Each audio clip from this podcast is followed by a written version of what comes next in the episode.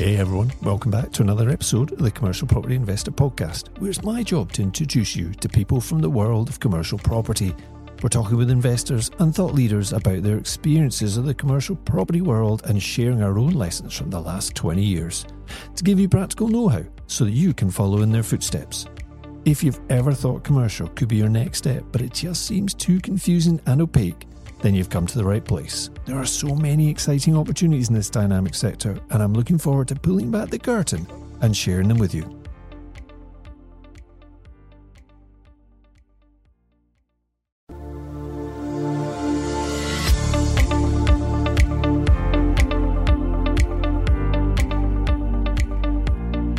Welcome to the Commercial Property Investor Podcast, the show dedicated to the private investor, and I'm your host, Jerry Alexander we want to show you how to cross the divide from residential investing over to commercial property investing. Through interviews, tips, and lessons learned, we share experiences of investing and give you the inspiration, knowledge, and confidence to enjoy this great cash flowing strategy. So let's get started.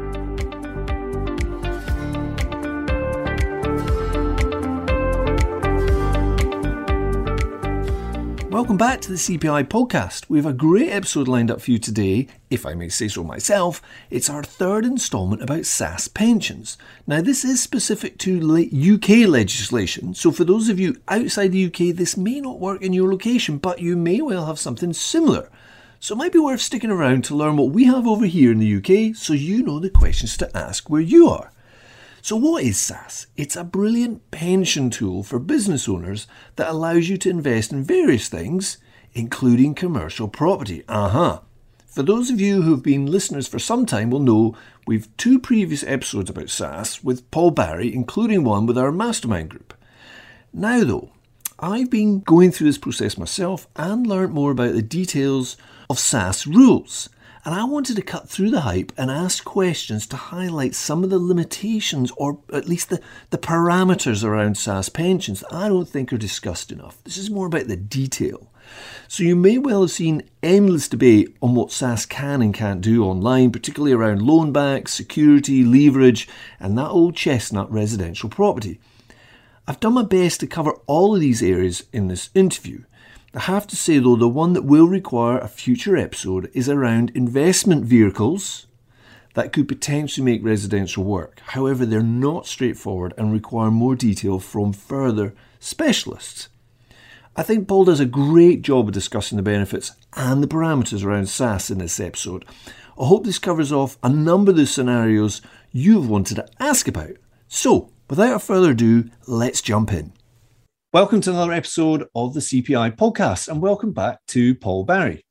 Hi, Jerry. How's things? Great, thanks. Super to have you back here, Paul. This is actually kind of our second podcast Q and A between you and I, but we have had a session on here with a Q and A where you came in and helped with the group and just went through a few yep. different questions. But what's changed now is you've kindly stepped up, so you want to sponsor the podcast. Sure. Which is fantastic. That's not why we're having this particular show because there's there's great value we're going to talk about today. But I just I just want to publicly say thank you very much for sponsoring the podcast. It's, it's brilliant to have you on board.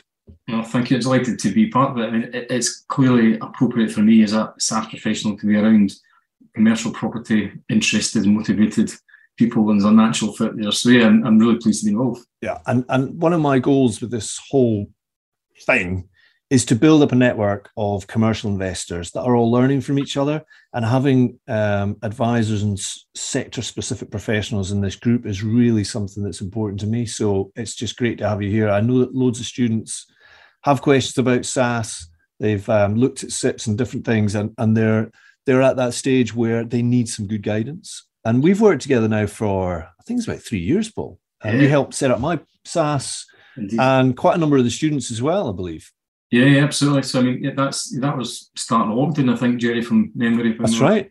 Uh, back, back, in those days, time was a bit um, more flexible, perhaps. Uh, yeah, so uh, I think so. You made a good point actually about SIPPs and SSAS there. Just just coming into a slightly more technical point, maybe too soon, but yes, it's interesting because SIPPs and SSAS actually both do work in the commercial property space, particularly for property investors, and it is probably uh, even more important in this space that that distinction is made as to what the differences are between those two because mm-hmm. you could use either. Um, yeah. So uh, uh, it's, it's for that reason, is a great thing just maybe to explore SSAS in a bit more depth, just to make sure people are comfortable with. Perfect. Is, so yeah. we, we, we, I've got that down for later on. We will come circle back to that little distinction there, and and I wanted to kind of break this up into a couple of different parts. Uh, for those that haven't heard a discussion about SSAS before and it's new to them, and, and for those that are abroad, I appreciate this may not be relevant to you, although there'll be some pension schemes where you are. But for those that haven't, I wanted to just go through some of the basics. Mm-hmm. Let's talk about the opportunities with SSAS and why it's such an exciting fit with commercial property. But also, I want to interrogate this a little bit more. I, I've spent three years learning about SSAS, learning from you, learning from other people asking questions. So we've agreed we're going to bash around the parameters of this so people understand some of those elements that also hold them back a little bit. There, there's a container around SSAS, it's not a free for all. Yep. And so we want to just push out and touch all those boundaries so that people have a good understanding of how these things work. And, and most importantly, when they get started, they actually understand where the long term objective is and what the the not the limitations but what the things are that can guide them on that way so they make sure they don't make mistakes early on yeah absolutely so let so let's start with the basics right what is sas what does it actually stand for uh, don't know well first things first it's the, the abbreviation is ssas yeah. loads of people get that wrong and, and yeah know, that's understandable to some extent. And so it stands for Small Self-Administered Scheme. And to break that into its kind of parts, so small really means it's for SME business owners, people like you and I. And um, self-administered means it's a pension that you are fully in control with of, sorry. And scheme is really just means it's a pension. So it's a pension scheme specifically designed for UK business owners. Fantastic. And we'll circle back to that, but there's a key distinction there. This is for business owners Yep. This is not necessary for employees, but we'll circle back to that later on. Yep. And with the SSAS and SIPP, you mentioned, let's just quickly touch on that distinction because I would imagine there's at least the same number of people with SIPPs. It may even be the more popular version of in, of investing on a on on your own pension, as it were. Yep. But what just let's just touch on the distinctions there, Paul. So in, I do know numbers. I actually did a bit of research on this recently, so I'm very glad you asked this. Nice. Um, so, so, there are approximately one million SIPPs in the UK, uh, which actually I thought would be more than that, to be fair. But there are a million genuine SIPPs in the UK, and there are twenty-two thousand SSASs wow. in the UK. Um, now, in the context though of an SME market with five and a half million business owners, SSAS hasn't even made over half a percent yeah. uh, of, um, interrogation in that market, which SIPP obviously is 20% of the market, give or take. Um, now, both do very different things for different users and for different purposes, uh, but that tells you a little bit about the, the structured nature of it. Bear in mind, however, though, that, that a SSAS can have up to 11 people in one arrangement. Um, so th- there'll be more than 22,000 people use them. Sure, very good point. Not 22,000 yeah. SSASes as, as kind of containers, if you like, that exist. SSAS and SIPP is not just for holding commercial property. This is a commercial property podcast. It's a yeah. great tool for using in commercial property, but actually you can invest in other assets too. But the trustee, the company you work with, mm-hmm. um, that kind of hold your hand through this process, and you can maybe tell me their exact titles. But mm-hmm. but those organizations within a SIPP have certain criteria, yeah. and with a SSAS, there's maybe a little bit broader criteria. Yeah. Um, yeah. So maybe we need to just touch on what those two different things are. And most definitely. So the, the fundamental difference is that a SIPP uh, is a personal pension. That's what the PP part of SIPP actually is, uh, which means that a SIPP is governed by the Financial Conduct Authority and essentially retail consumer-based rules and regulations. Where a SSAS is an occupational pension scheme type, which means it's designed specifically for businesses and business owners and is not regulated by the Financial Conduct Authority. It is regulated by the pension regulator, but that means that the rules and regulations around it are different and are indeed more flexible. And, and that all stems from the fact that when SSAS was first created and, and developed, that it was designed for business owners, recognizing that they have the ability to make decisions and take decisions every day of their life that affect their livelihood. So why wouldn't that be the same in a pension environment? So a SIPP is a personal pension and is governed by personal pension rules, which means it is overseen and regulated by the Financial Conduct Authority, the FCA, and that provides rules for for consumers and personal users of, of pension. Whereas SSAS is an occupational pension scheme, it is regulated, but it's not regulated by the FCA, which means that the rules are more flexible. And that's simply because SSAS was designed for business owners in recognition of the fact that they do take and make decisions every day of their life that affects their livelihood. So therefore, why wouldn't they do the same thing in a pension environment? So it basically gives more latitude to a, a holder or investor in a SSAS compared to a SIPP. Yeah, and, and with that freedom comes a little bit of cost, i.e., there's more risk. But there's somebody there guiding you as to certainly not necessarily on, on the, the performance of investments, but how they fit in with HMRC's rulings over how a SSAS can, what it can and can't hold. Yeah, so I mean, generally, and uh, I guess I'm, I'm minded just to say that I'm not a, a, financial advisor in the context of comparing one to another, but a SIPP in general terms is provided by an investment provider such as an Aviva, a Standard Life, an AJ Bell, and many, many others. Uh, but their kind of purpose is to provide a vessel for you to put money into that to generally invest within their own range of funds, but potentially also in your choice of uh, of a commercial property, for example. That pretty much is the kind of choice that you have. It's one or other or both. It's not not really anything else outside of that. But a SSAS is completely different and lets you invest in anything that's allowable. The the, the regulated but the trustee part there, and um, both a SIPP and a SSAS have that function, but a, a SSAS lets you decide what you invest in as opposed to choosing a prescribed list. Uh, and the flexibility of SSAS is just far greater. Yeah. Okay, so let's dive into SSAS a little bit more. You mentioned there that it's not just a single person. There, yep. there's they, we can have up to eleven individuals in in the fund, as it were. Yep. Yeah. So that basically because SSAS is a group structure.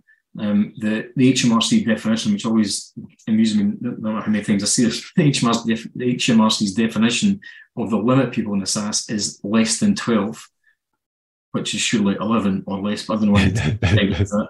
Um, there's half people or something. I don't, yeah. Know what they're thinking. Um, so it's a group structure, which means that people can bring their own wealth and value together and pool that together as in a pool of wealth to invest jointly in a, far greater scope of product potentially. I should say though, just generally, generally I very rarely see SSASes with more than ever more than five or six people, uh, and generally they are two or three. Uh, Interesting. Okay, yeah. that's good. That's good um, to know. Right. Okay. So we'll, we'll, carry on this track a little bit because I'm, I'm tempted to ask more detailed questions about that, but we'll, we'll come back to them. So just in terms of the generalities of a SSAS, mm-hmm. we're talking about um, up to 11 people, although often it's, it's, it's far less. Mm-hmm. Um, you can invest in a range of different assets, but actually, what is the point of doing this through a SSAS? This is there's there's some tax benefits here that we haven't really touched on. So, yeah. if you if you've got your own company, you've made some profit. Let's just just just start the story there.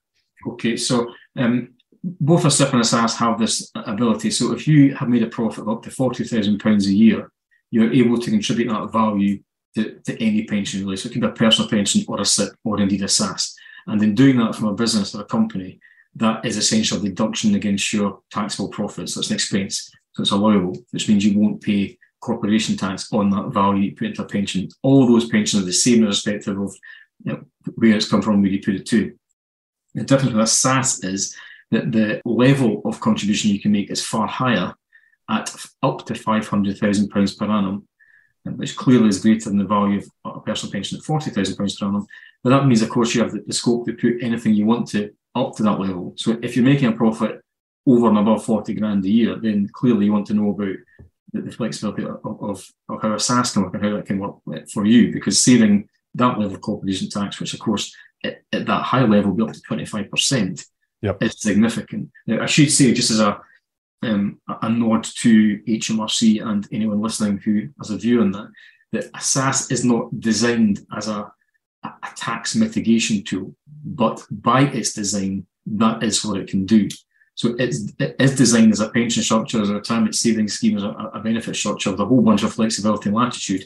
But the tax saving part isn't the purpose for it, but it is a very much a big part of its of its nature that lets you do that. Sure, yeah, and, and yeah, we have to be mindful of the fact that we are un, un, unashamedly talking about commercial property here yes. and, and, and how you can use the SSAS for that. Yeah. but you, know there is there is a wider context there about what other things you can invest in. But at the end of the day, we're here to talk about SSAS. And as you say, we're not in financial advisors either. So yeah, I'll put the small print in there too. um, so in terms of the money going in, that's fine. We yeah. can do up to our allowance, which we'll talk about later on. But once that money's in there, mm-hmm. and we think about deploying it, we what can what kind of assets can we buy, and and maybe for property investors that are listening, what can't we buy? Okay, so um, fundamentally, and absolutely as you say, in, in, terms of the topic we're talking about, commercial property or indeed land is very much a, a, a given that SSAS is able to acquire and invest in that. And that, that's very much, I guess, plain vanilla in terms of SSAS because it's it's routine, it's HMRC are very comfortable with that. There's no issue with that whatsoever. And as long as it is a genuinely commercial as opposed to something that's on the borderline of grey areas, and there are a few grey areas that I can talk about in a second. But let's say it's a retail premises, an office, a warehouse, a factory unit, whatever it may be, then that is, you know, every day and all day long, commercial property, a SSAS can purchase that and own it in a tax-free environment inside of the SSAS, and also importantly, in an environment that's outside of your company. So there is no commercial risk from the company to your pension structure, and it keeps those two values very separate and, and protected from each other. So okay. commercial property is absolutely fine. Um, a SSAS, uh, or I should say, no pension at all can invest directly into residential property.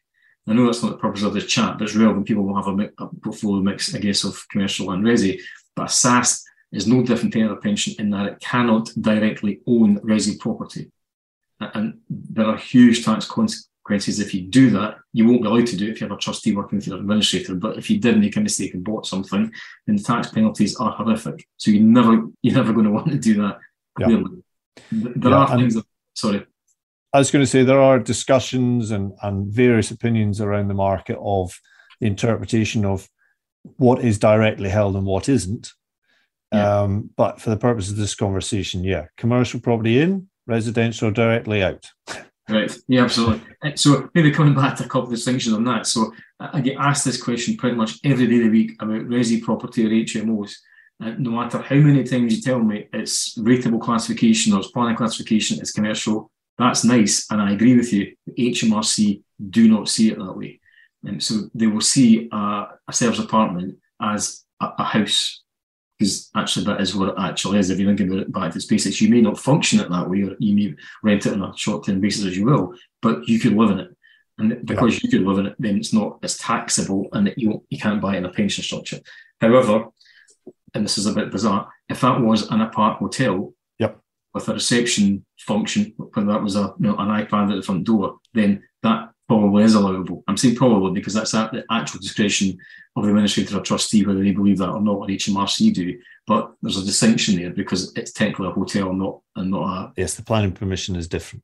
It's a different yeah classification. Yeah, a B and B all day long is commercial, hotel all day long is commercial, and there are some other curiosities like it's possible to buy a residential property and operate that as a care facility, twenty four seven care facility for adults or kids or whichever. But it, that is allowable. Um, just as, and this is where we'll recognise this, you know, if, if, anyone has ever bought commercial in any major city in the UK, and think of Edinburgh, Glasgow, Dundee as well, if you buy a property as an office space, it probably was a resi property at some point. Yeah. Or it may even be connected to the ones that still are. So that is allowable because it's an office, but for all intents and purposes, you could own that for a period of time and then convert it back to a residential it, you know, out, out of the SSAS and make a, a ton that way. There's loads of ways. There's, there's nuances. They're, they're, exactly, yeah. So yeah, you could uh, make a planning gain. You get it, you get it changed, the planning use changed, but you don't actually act upon it, and you sell it on, and it's still right. yeah. So it still works, yeah. So we're not here to pick in between all those different gaps. There are some grey is not the right word, but there are some nuances there that yeah. that people should explore um, if they're looking at properties, but in, in general principles, whatever the planning classification is going to determine whether really it's going to sit inside a SSAS or not, certainly at the start. Yeah, I mean, it, will it'll drive it more closely to determining what it is, um, but sometimes it doesn't. Um, it, because that the sales accommodation for example, is is that kind of a, a nuance in there because it may be commercially classified, but HMRC don't recognise that. Yeah. Okay. So we've we've put our money in there. We've bought a commercial property. Um, and we can do that with a couple of ways, and we'll maybe just talk about that in a second. But basically, any income from that property mm-hmm. comes back into the SSAS uh, it's tax free, Yep. goes into the pot, can either just continue um, sitting in there as cash or can buy shares or whatever it is you want to do with it or buy Yep. another commercial property. But effectively, the income coming back in Yep. is tax free. And that's where you've maybe structured buying the property in your SSAS. Mhm. Now, there is a possibility, of course, of buying your property outside of the SSAS Mhm. using the SSAS money. So maybe we should just talk briefly about loan backs and that sort of thing. Yeah, um, just covering off one wee point though about the owning the commercial property in your SSAS. So if you, you're absolutely right. So if you own the commercial property inside the SSAS, all the rental income and capital gain and any other profits from that um, operation will be received and, and received tax free by the SSAS. But just a point of note, you can have your own business occupy those premises and pay a lease to yourself. So you can Yeah. become your own landlord and have that control. For some people, they much prefer that lesser risk basis of having full control of all that process, albeit in a very, very tax efficient structure. Yes. So they're basically, rather investing in the property in their company, in a trading business, which is always at risk of something happening, Yeah. they pull it out, ring fence it, put a rent into it. Yeah. Yeah. Great structure to have. Sorry. And they, you know, they could just continue that same thinking. They could also use the SSAS to buy the property from themselves out of their trading company uh, and kind of release value back to the company Yeah. from SSAS. But all they've done is exchanged cash for a commercial asset. Um, Okay. Quite a way of doing it because it does that same protection, but uh, but it gives you full control, right. So let's let's talk about loan back. Which is what you asked me about. Sorry about that. That's all right. No, no, no, no. We're, we're, we're, we're weaving our way through all this. Um, we're going to come on to some of those other parameters later, but let's just talk about loan back. Yeah. So you've got you've got some money in your pension. Um, there's a little interesting maneuver you can do. Yeah, so unlike excuse me, unlike any other UK pension, SSAS offers the scope and choice if you want to, to borrow up to half of the value of the pension scheme back from the SSAS and lend it into your own business. So it's called a loan back. Now it is limited to 50% of the value, basically because HMRC, um, I suppose, are, are also human beings and understand that if we borrow all the money, there's a very good chance that we will perhaps not do a great job managing that money and lose it all, and then we've lost our pension in the process of losing our business, which isn't really a great idea. So there's a bit of a natural protection in there, and whilst that can seem a little bit uh, restrictive in some contexts, it is there for good reason. Yeah. It's restrictive. Having said that, though, when no other pension allows you to borrow from it, then it's not restrictive at all because it, it gives you the scope you never had before.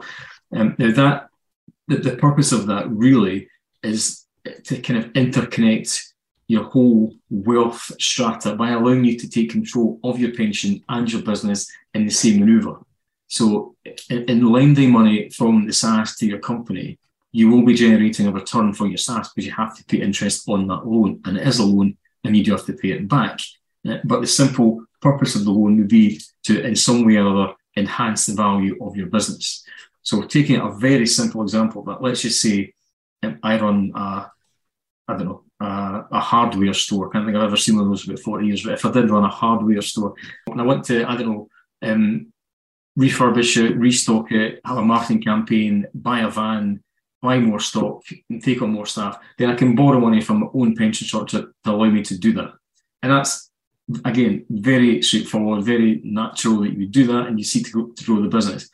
There are parameters around that loan, and, and the key one, as I mentioned already, is you must pay interest on it, and that must be at least 1% over base rate until about last um, autumn, that was about virtually nothing, but now it's, it's not going to be what, 5% or thereabouts. Um, so that's fine. That's a loan you pay back to you and paid interest. The next thing you must have in place or understand is the loan cannot be uh, extended for more than a five year period. So that's a limitation, a limit, it's a, a factor to bear in mind.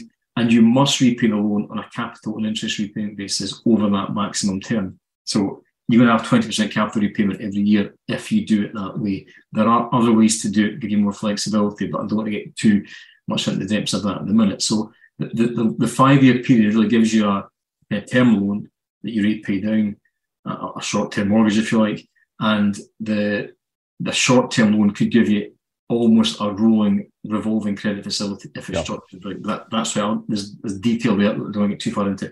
And the final thing the loan must have, sorry, is a security granted to protect the SSAS in the event that the, the loan is not repaid. And that security absolutely cannot be on taxable property. And taxable property is generally seen or regarded by HMRC as residential property. Um, you could secure it on a commercial property if it's outside of the SSAS. You can secure it on land or a business or the shares of a business, but it cannot be on something um, that is deemed to be taxable, like uh, a, a, car or a property a property or something like that. Okay. Um, and, and the final condition of loan is it must be documented, but that's what your SSAS administrator would do for you as a matter of course anyway. Right. So I, I knew we'd get to the stage where we, we, we start we start diving into detail because yeah. it's so difficult to separate these things out. And and I want to come back to the loan back thing mm-hmm. um, in a second. But I think this is this is we've already gone there, but this is the start of the process where now let's just start talking about some of those limitations. We've spoken about some of the benefits, and there are some amazing benefits for business yeah. owners and particularly those that are interested in commercial some real no-brainers but let's now just talk about the parameters and yeah. and you you you started alluding there when you're doing a loan back to your own company there's certain yeah. restrictions so um, the loan back can only be 50% of the maximum value of the fund so just just to give an example there if your fund is worth 200,000 mm-hmm. and 100,000 is invested in something else yeah. then actually you could lend 100,000 to buy a property worth 100,000. So you could lend 100% of the value of the property because the value of the property is only 50% of your total um, SSAS pot. And I, and I, think, and I'm guilty of this too, thinking about, well, I'm starting out on SSAS. Um, I'm looking at a commercial building, so I can only lend 50%. So my other 50, let's say I'm buying a building for 100,000 pounds, my other 50,000 pounds is just going to sit in there, or I can only buy 50,000 pounds worth of building, whatever it is. But actually, when you when you start building up your SSAS and you're you're not exclusively buying commercial, it's the whole fund that they're talking about. Right. So you could do 100% loan. Yeah, yeah absolutely. Um, but on the the five year thing, that's an interesting part. Just if you're doing, uh, if you're buying the property outside of the SSAS, yeah, um, then yeah, you're supposed to only lend the money for five years, get it f- fully repaired in that period on a capital and interest, not just interest and then a capital at the end. Yeah and you need to get this security, yeah. which could be over the building, of course, but security. And I think some people forget about that element, especially if they're doing a loan back to do maybe something else, buying assets or whatever it is. You, yeah. That's where maybe some people come across. So, uh, Paul, you've probably got examples of people that have come gone through this process and then realize, oh, hold on a minute, I can't secure this against a resi property. Yeah. Or it's difficult to do so. Um, yeah. How am I going to get around this? Yeah. So the the, the this this security bit is always it's the pinnacle of anything that's Azure SSAS. Um, it, it's the only thing that really is. But of course, let's not forget it's an issue because you've been given a greater latitude to do something, but because of that, there's there are parameters you see that, that need to be met to, to get to that flexibility. So it's not just a free for all, which is clearly right and, and appropriate that it is properly governed and regulated, but that restriction exists. And, and the reason it exists is protect your SSAS from paying a massive tax charge or indeed from losing all the money um, but by making a, a bad decision. Um, so the security bit is important. Um, there are I ways around not actually I'm looking to say that there are solutions that exist there that are not sourced in a residential property uh, asset because it, it just cannot be used. So a company is generally speaking the most logical asset that a SSAS would use to secure uh, its loan because the, the SSAS has loaned the money to that company. So it's kind of logical the SSAS to take a security over it. And that's generally with a charge over the shares of the company. Yeah. Which is quite okay. straightforward. And, and loan back isn't just, let's just touch on this, it's not just for you to your own company. You can lend some of your SSAS money to others or other companies. Yeah. Um, so, and and interestingly, you don't necessarily need a security for that. Not that we would advise such a thing, but indeed. So that, that, that process is actually so there, there are two types of loan a SSAS can make. The first one is, is a loan back, as I just mentioned. The second one, while similar, um, is called a third party or unconnected loan. Just trips off the tongue that one. Yeah. Uh, but the name tells you what it is. So it, it allows you to lend money to a business that you are not in control of yeah. or connected to. Uh, and the point of that, which is different, it gives more flexibility because if you're not in control of it, you can't access that money. So therefore, the risk, as HMRC would see it, is lessened. Uh, or the risk of you being involved in it is lessened because you're not actually involved in it. Um, so that, as far as HMRC are concerned, is no different to you investing money with Aviva or Standard Life or anyone else because you've just given them the control of that money. Um, yeah. So security, it, it's not an HMRC requirement that you have a security on it because you don't actually have to, but logic would tell you that you're going to want have a security on it because it's no different to me borrowing 50 quid from you and you just winking at me saying, don't worry, you'll get it back. Well, yes.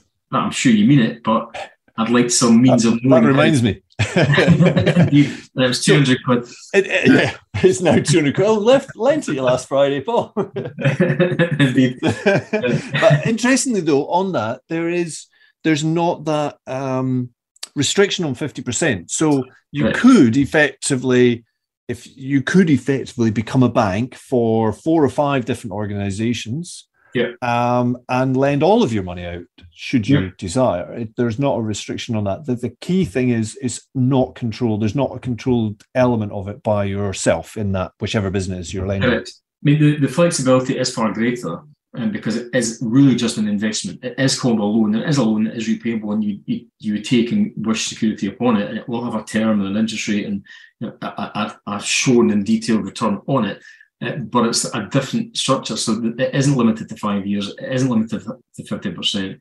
It technically doesn't have to have security, but you definitely want it. And and the interest rate doesn't have that minimum one percent thing. So it's it's it's much more of a commercial structure and arrangement between you and that borrower.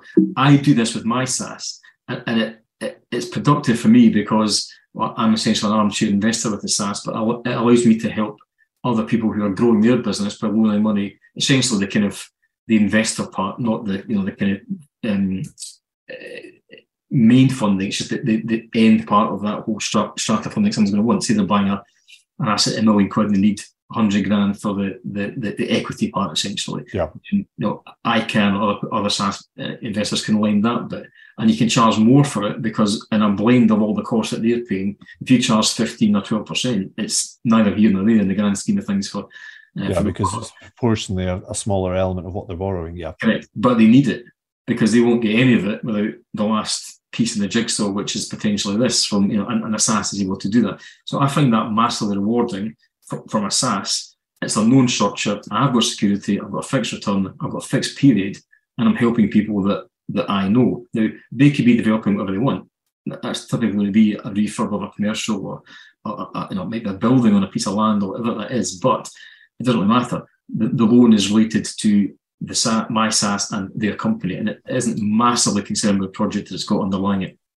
Yeah, that's really interesting. And, and in the not just commercial, but in in the property circles in general, there is much more of a groundswell now about peer-to-peer lending and mm-hmm. not just peer-to-peer platforms but also there are more introducers now working with high individuals and but at the end of the day you know there's got to be trust there's got to be security there's all those things there but it is becoming a bit more um not mainstream but it's just more acceptable that, that people are doing it more. Certainly, as I'm growing older, maybe I'm just exposed to more of it and seeing more of it happening. Maybe it's always been there, but I think I think it's absolutely. No, you're right, Jed. I think more and more people are, have become more aware of their own management of their own wealth and have therefore become more inclined to do more creative things with it. Creative in a, a positive way. I don't mean you know dodgily creative. Yes. And and that the peer to peer crowdfunding structure and kind of structure is a great thing to, to, to be able to access, and there is definitely more of it. Yeah. And, you know, and that's that to me is a, a great thing. Sure. Uh, because it does open up. I should also say, just whilst touching upon that, and I'll say not much on this, but um, SSAS is able to be involved in structures that do allow crowdfunding. But what a SSAS cannot do, uh, and people ask me this, particularly in this space of, of a, a third party loan, is you cannot lend to someone and then ask them to lend you back. Ah, yeah, okay. Uh, just caveat on that. Uh, HMRC yep. do not like that. It's well technically illegal, but it's called uh, a body transaction, and that is not. Uh, people always then ask me, what if there's a third person involved? and all that means is you can try it even harder to break the law. Uh, so another not, person involved, yeah. Indeed, yeah. So it's not a great idea, but um, say break the law, it is breaking the rules, really. It's not. Yes, it's not, yeah. It just means you're then basically paying a penalty in tax. Considerable. Yeah. yeah. Okay. So, and, and, in fact, let's just quickly touch on that. Let's mm. say you do inadvertently end up with a residential property. What yeah. what's the what's the penalties? Um, you're going to want to be in a darkened room for a couple of weeks, probably, and uh, calm down after this. So, uh, if you had done that, and I suppose you could have inadvertently bought a plot that you thought was a piece of land that had been previously a resi property, HMRC could consider that still to be resi, even if it was uninhabitable, yeah. which seems a bit mad, but you know, their rules some things can be. Um, if you had bought that in the and done it that way, then HMRC can impose a minimum tax charge of 55% of the asset value, uh, and they will expect the SSAS to pay that immediately. If you don't, and if you start messing about with it, that charge can go up to 75% and beyond. Wow. Now, I've never, touched wood, I'm, I'm, I'm, not even going to say that, but I've no, I've no experience of that uh, because, generally speaking, you'd be very unlucky to mistakenly do it. Some people may entertain to do it and you know think they're taking a chance, but that, quite frankly, is is nonsense because it's just bloody stupid. Um, but you don't need to do that because there are other ways of using the SSAS efficient, efficiently in both resi and commercial if you choose to do it. So that, and, that and I think it's worth pointing out now that SSAS is getting exposed more, I think, mm. to a wider audience. And um, there are there's not you, you you don't go to HMRC for every transaction and every single thing you do to check is this okay is this okay is this okay mm-hmm. so there is inevitably going to be some people pushing the envelope a little bit Indeed. and as it becomes more and more popular and more and more exposure mm-hmm. the more chances are that someone somewhere is going to be picked on and they, they not picked on there are going to be some issues cleaned up by HMRC. So I think it's really important to set out the right stall at the right at the start because at some point there probably will be a little bit more um not investigation a little bit more pen, uh, attention paid to SSAS pensions and you yeah. just need to make sure that you are being um, absolutely um, advised right and focusing on the right things even if you know, it means sometimes you've got to do a deal in a different way.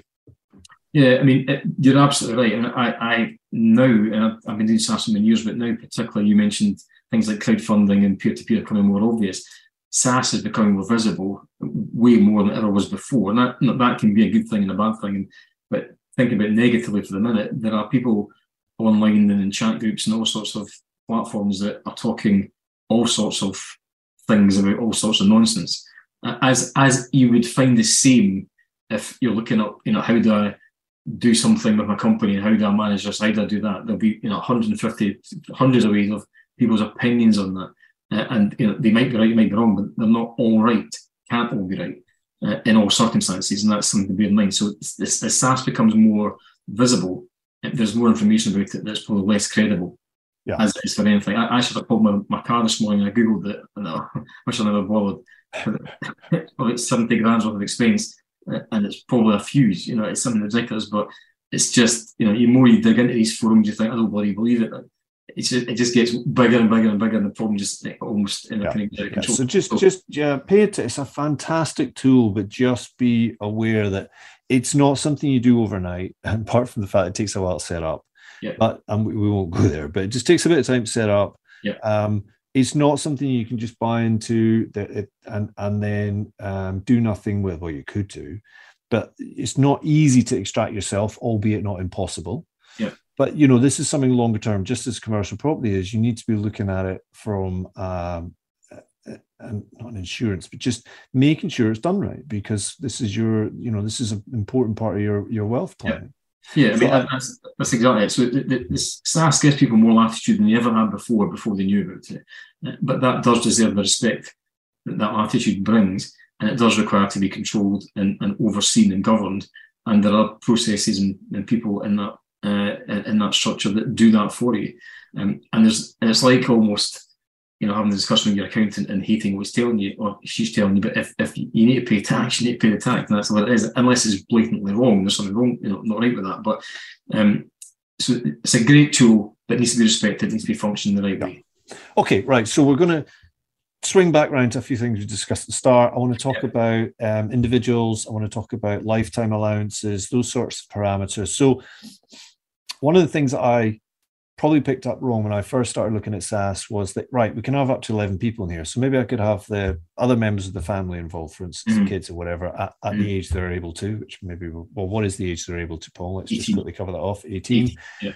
Um, each individual who puts their money into the SSAS actually has their own allocation. It's not like Joan puts in five thousand pounds and Henry puts in three hundred thousand pounds and they each share half of it. That's not No. quite how it works. No, The absolutely. pot, and and Paul, forgive me, because um, we had a few discussions recently at one of our member events, and, and this kind of was educating me a little bit more about this. So the pot itself could invest in whatever you decide to buy or do jointly, Mhm. but your allocation within that stays as your percentage, your kind of pro forma amount. So if so and so's put in five thousand pounds and the other person's put in ninety five thousand pounds, then we know there's a five percent allocation of profit, ninety five percent allocation of profit too. That is that a fair yeah, I'm Point. fine. Yeah, absolutely spot on. Okay. So the the one thing that changes though, and we didn't talk about inheritance on this and, and as a as a benefit, but we'll we'll do that right now. One one of the things that changes that is when somebody does pass on, and let's say Henry does with his 95%, Mhm. he can within his will. I feel like I'm advising here, right? I'm not, I'm not advising, I'm just chatting about it. Um, it's possible for him in his will to allocate that to whoever he wants within the SSAS, correct? Correct. So it could be that he bypasses Mary or whoever, whatever it was I said, and gives it to Peter. Yeah. And now Peter has um, ninety-five thousand pounds worth of SSAS pot, and that's done tax-free, right? That's correct. there's no inheritance tax allocated there. Yeah, so I mean, the, the the simplicity of that really, Jerry, is the money hasn't gone anywhere. It's just been reallocated within the same pot. So it hasn't exited the SSAS, hasn't left that tax-free environment, hasn't gone anywhere else. It's it's just moved from the internal ownership of one to another. And because of that, two key things there are there is no inheritance tax in that environment because a tax-free structure. And there is no delay, there's no probate or confirmation process to go through to get that money from that ownership to another because the ownership actually hasn't really changed. It's in the same trust structure with a different beneficiary inside of it. Yeah. So if you're listening to this, if you haven't looked at SSAS for and you haven't started this process, just think about that. Rather than buying an annuity when you get to that age, at whatever cost and whatever return you get for however long you last, when things come to an end, that annuity effectively is gone. Yeah. Um, now there may be husband, wife, and that sort of thing, but basically, it's not something that can go on to children. But under this structure, if you do it right and you've got enough the right planning, it's possible to actually enjoy the cash flow from your pot, but equally leave the pot intact when you pass on. Yeah, and that's a massive point actually, and it's it, again, it's it's kind of by default of the structure, uh, but some people actually do create a, a SSAS for that very reason because ultimately what SSAS is creating is an enduring family trust. Because it is a trust structure, if it's family are within it, then the wealth will cascade intergenerationally. There's a great expression: intergenerational wealth transfer uh, from one to the other immediately without tax, and and that that is what trust should do. If you set up, a, you could set up a family trust outside of a SSAS, but it won't be tax free and won't have that flexibility, and it'll probably be much more expensive to do that. So the SSAS actually does that just because that's what structure allows. Yeah. Um, you could just, in, in, well, interestingly, as a point of note, you could have a beneficiary appointed in the event of death as well. It could be a child, for example, who is either under 18 or who is not a member of the, the SSAS at all, but they can be allocated or nominated a beneficiary in the event of death and then cascade the wealth to them at that point. Bit more specialist, but there's Yeah. it's good to understand. Okay, I, I want to come back in a few minutes to the fact that a SSAS is generally as a pension is there to provide you an income after 55, but there's there's a little there's a little quirk there that we're going to talk about about maybe earning some money from your pot now Yeah. rather than when you get to that stage but we'll come back to that i Mm. just wanted to cover off the lifetime allowance and i know that's not just pertinent to SSAS but in the uk the lifetime allowance is a million pounds so that just leads me to ask a couple of questions one Mm. if um, peter does leave somebody 50 500000 and they've already got 600000 now their pot's worth 1.1 million what's the ramifications what what happens when you go beyond that stage and of course if you're a good investor you would hope that you would start having that problem at some point Yeah, so the lifetime allowance is how much you put into it Mhm. and what it's actually grown to. So there's a slight distinction interesting yeah on that. Um, and also, there are multiple, potentially multiple members within the same SSAS. That allow you to soak up more of that allowance. And you have to allocate the money before that happens. You can't Indeed. just, I've got too much, I'll give it to um, A, B, or C. Uh, but you can do that. I'm going to make a bit of an admission here, Jerry. The lifetime allowance is a specialist part of the trustees structure in the SSAS, and whilst I have a general knowledge of it, I'm Yep. way to be too specific on it because there's a whole bunch of technicalities in there that I could make a bit of a That's that's Uh, very good of you to say that. Okay, so basically, our lifetime allowance of money to go in is a million pounds. A million and seventy three thousand because that is an obvious amount, isn't it? of course. why that got to that level, I've never quite understood. Um, so yeah, and there are people have had historically ways of protecting that up to one and a half, one and a quarter million pounds. Um, I say you can reallocate, reallocate, you can reallocate new contributions to try and minimise it. And there are some really specialist ways that you can actually turn the SSAS into a final salary SSAS and try and increase your allowances. Yeah, let's let's let's not go there. Let's not go there. But what you're saying um, is that if you've uh, put in one million and seventy three thousand, being a super successful investor, now it's worth five million. Um, Yeah. That's not necessarily going to um, crystallize any tax situation because it's grown within the SSAS. Yeah, so that that, that again, there's a bunch of reasons why that can be crystallised. So it, it, the way that's the way it's assessed in tax is upon I think of a benefit crystallisation event, another these lovely HMRC Okay. expressions, and which basically means you've either um, died or retired, or retired as in drawn benefits, and it depends what age you are when you do that. Um, and there's a whole matrix of ways and means that that can be affected or not. In fact, inheritance, if you'd received that, wouldn't have any impact on it either. So there's, there's a whole variety of ways that uh, I'm minded not to get too specific on it because Right. Okay. I've opened the can of worms. Let's just quickly push that lid back back on there. Right. Yeah. we'll come back to that. yeah. But again, I- the point I'm saying really there is I work with technicians who do have that support, Yes. who support me and my clients in that space. It's very unusual, it being truthful, that clients ever have a problem with that because you generally have a problem with that if you've got a huge amount of value already in another structure and you bring it into the SSAS because there are ways and means of managing it in the SSAS before you get there. And so I, the reason I'm saying I don't have much experience or um, knowledge of it because I never really deal with it because it very rarely ever happens. Okay. Well, I, and it, it's been a little bit remiss of us not actually to fully introduce what you do, but let's come back to that at the end, right? Hmm. Um, so, continue on that vein. Um, we, we've put put our allocation in, or whatever amount we've put into our into our pension, and and particularly if you're younger or somebody's maybe left you some within the SSAS, you, you can actually start to make that work now. And if we just take the example of you having a traditional business, let's say it's a garage, and you um, make tidy profit each year. You've been di- diligently putting it into your SSAS. You've maybe even um, bought your garage within the SSAS and you're renting it to your company, and the company's paying in money. But now there's a bit of residual in there. Mhm. The, the, the thing is, you know, there's this money sitting there. And, and certainly when I used to look at pensions when I was younger, be like, well, I can't touch it until I'm 55. Yeah. Which is correct. Yeah. However, Yeah. if that business decided to buy another garage, Mhm. as an example, um, it could do it with the SSAS funds, as we've just described, Yeah. and it could generate a trading business and a trading profit right now. So that's Yeah. a simple way of looking at it. Yeah. But in terms of commercial property, there's there is the ability for you to invest in the model that I really like, the CMO model, where effectively you buy a commercial property, rent it to your operating business at the market rate or whatever you decide. Yeah. And then that arbitrage by splitting it into multiple units, adding more services, and effectively creating a trading business which rents out that space to clients at a higher rate. That differential there is a profit that's made outside of the SSAS. Yep. Absolutely. So you've invested in commercial property, you're putting um, profit back into your SSAS.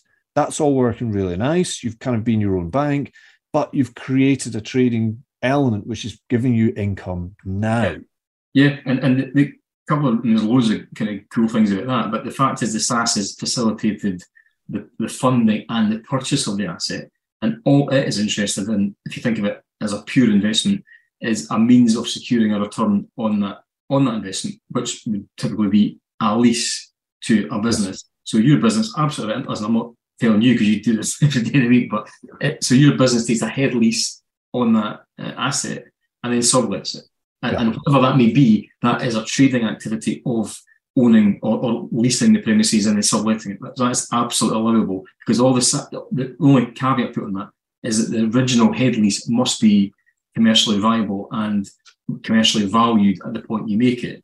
Uh, and that's that's that's a really good point. So if you were if you were buying a um, garage, not the right example. If you're buying a industrial building, yeah. and if you rent it out to one company, you might expect a market yield of maybe ten percent. So yeah. actually, you buy it for hundred thousand, you earn you you you would expect ten thousand pounds worth of income. That's what goes back to the SSAS. Yeah. However, if you've rented it to your your own trading business and the trading business splits it up into 10 units uh, maybe mm-hmm. 100000 is not the right number but you split it up into 10 units because of the value you've added to those new tenants in those 10 units um, you've maybe got some communal space which means the sharing costs you've maybe upgraded the facilities whatever it is added more service element you're now renting that space out for maybe 40000 pounds. Yeah and you're still paying the 10,000 back to SSAS, absolutely fine. That's market rate. But yeah. because you've created those extra services, that extra value, you've managed to generate another 30,000 pounds. Yeah. And you probably could do that all within the SSAS if you want, but but effectively it's allowing you to have the the choice about where the money goes because you're doing all the right things about putting back your ten thousand pounds in terms of the rent. Yeah. But it's just allowing you to maybe generate income now, which for some people means that actually they may be in a corporate career where they have actually built up a good pot, maybe several hundred thousand pounds worth of money, and they're waiting until they get to 55 so they can actually start enjoying this. Yeah. Putting up with a job that's killing them. and actually, there is a way that you could potentially, and, and, this is not financial advice, of course, but there is a way that you could potentially incorporate commercial property and start a trading element yeah. to free up that, um, yeah. to free up some income. Absolutely, and it's not how I describe it in commercial space, but in kind of resi parlance, that essentially is rent to rent. Yes, it's it's a poor description in, in commercial because you're going to do more than that. You're not. It's not just a service accommodation you put an advert on Booking.com and that's the end of it. But, um, but if you add value to that, you have created a commercial uh, break in that process, which is hundred percent legitimate. And and you could be putting things on there, say on there on that asset, such as a a telephone mast or a wind turbine or a hydro plant or you know, anything else that creates additional value or income is allowable because that you, you've you've got a lease that allows you to do what you want to do with it. And as long as the head lease is being paid back at the commercial commercial agreed rate, and, and that's absolutely acceptable. Yeah. And, and, and, people do absolutely do that and should absolutely do that. It's a really exciting element. So just, just, just, yeah, one, just extend that thinking, Jay, but I've also seen people who by default, but who, who by a primary intent of acquiring a, a, commercial property, let's say a hairdresser's premises, because that's what it currently is. I've also discovered that when you bought it, you actually bought hairdressers. Um, they're just thinking about the bricks and mortar. They yes. hadn't realised that it might not be actively trading, but they've you know it's got five chairs and five mirrors and five hairdryers in it and a sink. So mm, cool, I can actually I can lease that out as as you know five chairs or whatever that may be, or own the business and start it myself. And there's all sorts of wee quirks in there. I've seen people do that with uh, bed and breakfast premises and didn't realize they'd actually forgotten really they bought a, a, business in the process just because, well, of course you have. Um, and, and, it's curious. I mean, there's some, you, you, it'd be it's hard to kind of contrive to mean to do that.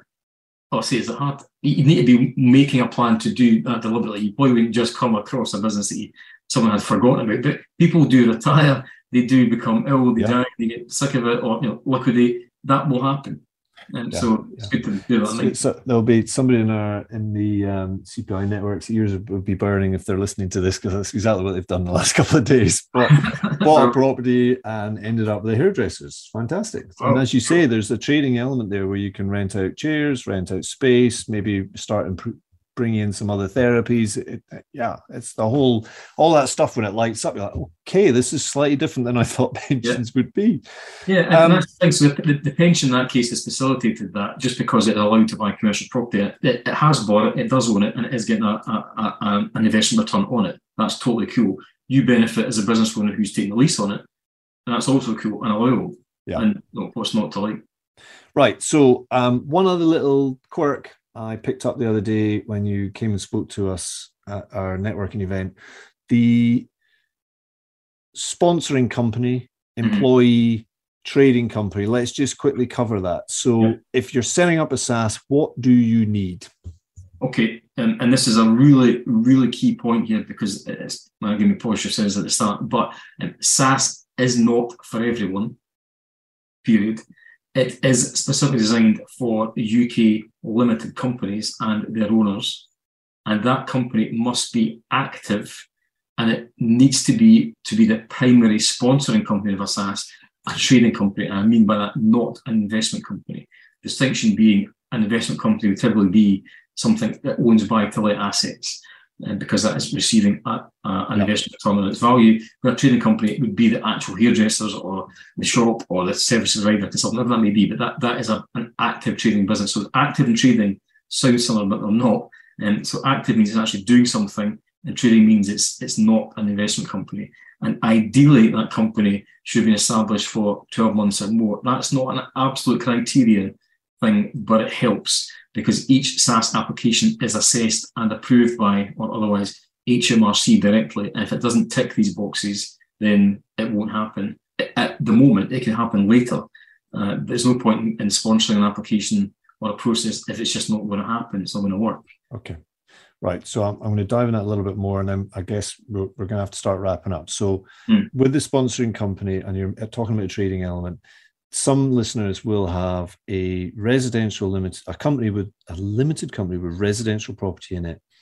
And you'll need to talk to your accountant about this but you may think well i'm i'm flipping properties.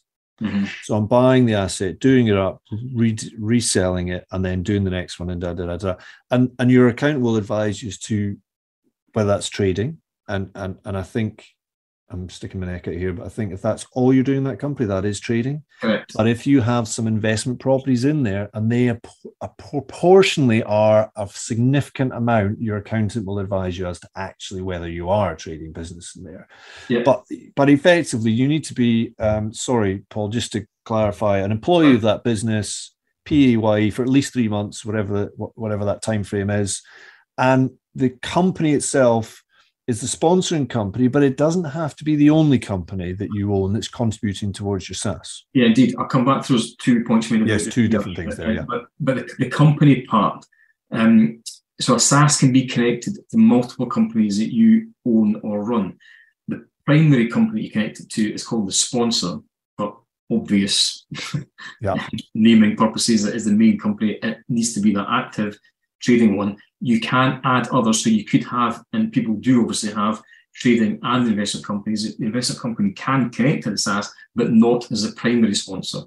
And the reason that they're different is that the, the, the limits that an investment company can put into a SSAS is less than a trading company, and it's just not looked upon as favourably by HMRC. So it should never be a sponsor. Yeah. And some of the others will go through the, the um, the hoops over the years, but you won't start a trading company. But you can have multiple companies associated to the same SSAS, which means that each has the ability to put money in and each has the ability to borrow money out. Great. Okay. And just coming back to that one point made about the P, I can never say that, the P A Y E bit, um, the being employed by the company part and making a contribution uh, from the company to yourself as, as, as, uh, as payment of income is only relevant if you're looking to transfer a personal pension or a workplace pension into the SSAS. Yes, yes, go on with that. Yeah, yeah. It's not actually a SSAS thing; it's an external yeah. regulated process about the transfer. It's only for that transfer period. It's not for uh, ongoing. Okay, right. I feel we need to wrap this up because sure. it, it's a bite-sized piece. You know, I think it is. Um, I hope everybody listening's uh, got a lot out of this. Uh, every time I, I find it such a fascinating topic. Every time I learn a bit more and a little bit more and a little bit more.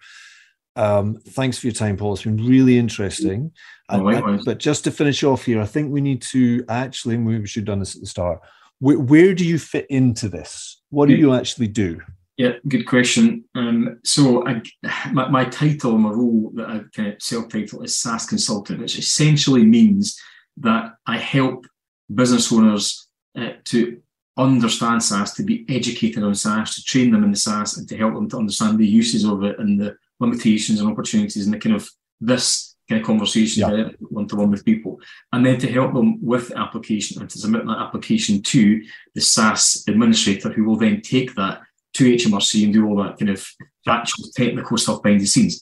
Then, when the SSAS is set up, which is probably a three month uh, period, the administrator will be there at all times as your um, governance point. So they'll do all the reporting, all the compliance, all the kind of heavy lifting, all the the cappy stuff really that, that needs to be done behind the scenes. But I am there in that initial period still to guide you. If you want me to still guide you ongoing, then I'm happy to do that too. But that's that involves a bit of a fee. It's not prohibitive, but it, it just ensures that I'm there sure. for you. It's not endless. Indeed, well, I'm thinking of changing that. Um, I am joking, uh, but but yeah. So I'm, I'm there really to guide people on the practical uses of it. I'm not the provider. I'm not the regulator, so I can have much more frank discussions about what you're thinking and what you're planning, and tell you yes or no if it's even possible. But I'm, I'm kind of more your um, more street wise than yeah. savvy than I'm so, not saying they're not wise, but they don't want to know what you might be doing the, the, administrator wants to know what you are going to do and will act upon your instructions, yeah. provided that meets the rules. So, so on something as important as this, you could go straight to an administrator blind and try and work out what you're doing, or you could speak to somebody like Paul to understand exactly about your circumstances, what you're trying to do, and what you're trying to achieve, and get some guidance on that. Yeah, fantastic, right, Paul? So, um, I think probably if we finish off there just by saying to, to those that are listening, if anyone wants to get a hold of Paul, um, his details will be in the show notes. He's also involved in our regular events with the Get in the Swim membership, or for those that are on the Advanced Mastermind program, you'll be able to um, speak to Paul, um, find out a little bit about that guidance and whether you want to take forward SSAS for, for you. And equally, of course, if you want to look at doing CMO and commercial property, that's what we, we're here for. So hopefully that's um, got some juices going and made you have a little think about maybe some stuff that you've maybe not thought about for a little while. It's down the track, but believe me, you won't believe how fast life is, right? So you will need to start looking at it. So um, thank you so much, Paul. Look forward to um, working with you over the next few months at the various things we're going to be doing together. Um, it's been great having you back on the show. Fantastic. I'm, happy to answer anyone's any questions at any time. It's however mad you think it is, I'd rather get into that than and, uh, and deal with it quickly as opposed to have a, a festering thing I'm not sure about. So yeah, Jerry, much appreciated. We'll, we'll speak to you very soon. Super. Thanks, Paul. Thanks for that. Cheers. Wow, I hope I didn't lose you in there. It's a complicated subject, and everyone's scenario and angles are really quite different. My aim with this interview was to cover some of the limitations of SSAS while still letting you know what an awesome tool it is for commercial property investors. During the episode, I mentioned that Paul's company is now officially a sponsor of the podcast, which means if you have anything you'd like to ask him, just reach out directly to him or through our website, www.cpi network.co.uk. Paul is also around in the CPI forums and our live networking events, so if you are a CPI network member, you will have more chances to meet up with him and ask some of those questions that maybe I didn't cover today. If you want to know more about the benefits of being a CPI network member, then take a look at our website. Details are in the show notes, of course. It's a monthly subscription that you can cancel at any time, so what have you got to lose? Is it time you got in the swim?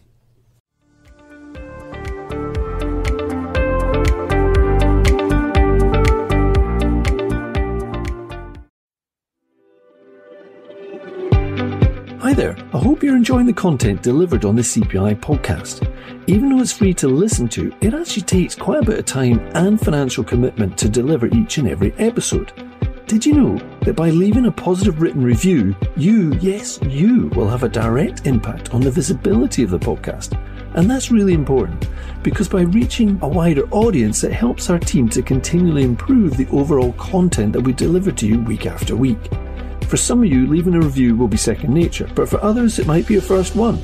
Open your podcast app, pick the CPI podcast, and search for previous reviews. And on iTunes in particular, click to look at all of the reviews, and then you'll see an option to leave a written review.